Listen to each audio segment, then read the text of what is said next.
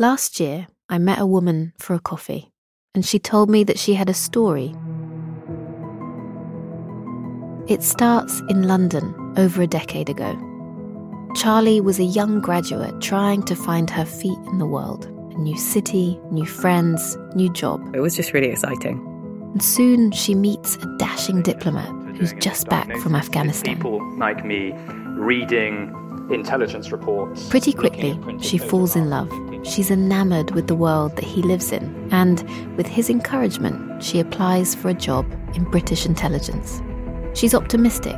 The interview goes well. I was just sat at my desk and I looked down at my mobile phone and I got. But then she receives a text message. It didn't mention his name, but it was so obvious to me that that's who it was about. that turns her life and her relationship upside down.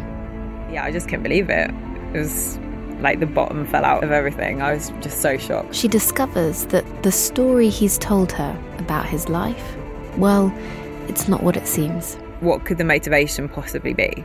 I still think that's how I feel a little bit today, and it's probably why I'm here right now, is because I just want to know why he's done this. Ten years later, a mystery is still hanging over Charlie.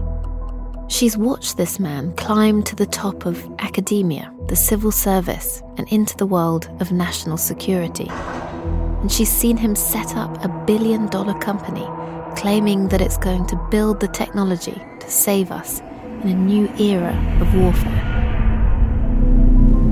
Whenever someone describes me, it always sounds like someone I'd prefer to meet.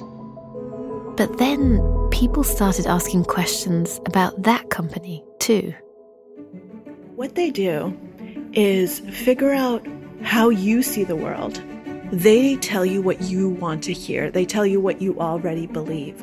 It matters who is in the room when decisions are being made that impact people's lives, particularly when you're talking about military and warfare.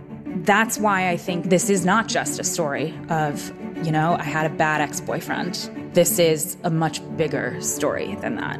The dashing diplomat had found himself in a world where someone with a good story can go far. What was the word that you used earlier, the name for people who. Walter. And what? Tell me what that is. Walter Mitty. A man who makes up stories. Walter's War is an investigation into big tech and national security, hype and hucksterism. But where does the story end and the truth begin? The first episode will be available on the 21st of November and we'll be releasing more episodes weekly. Just follow the Tortoise Investigates feed to make sure that you don't miss it.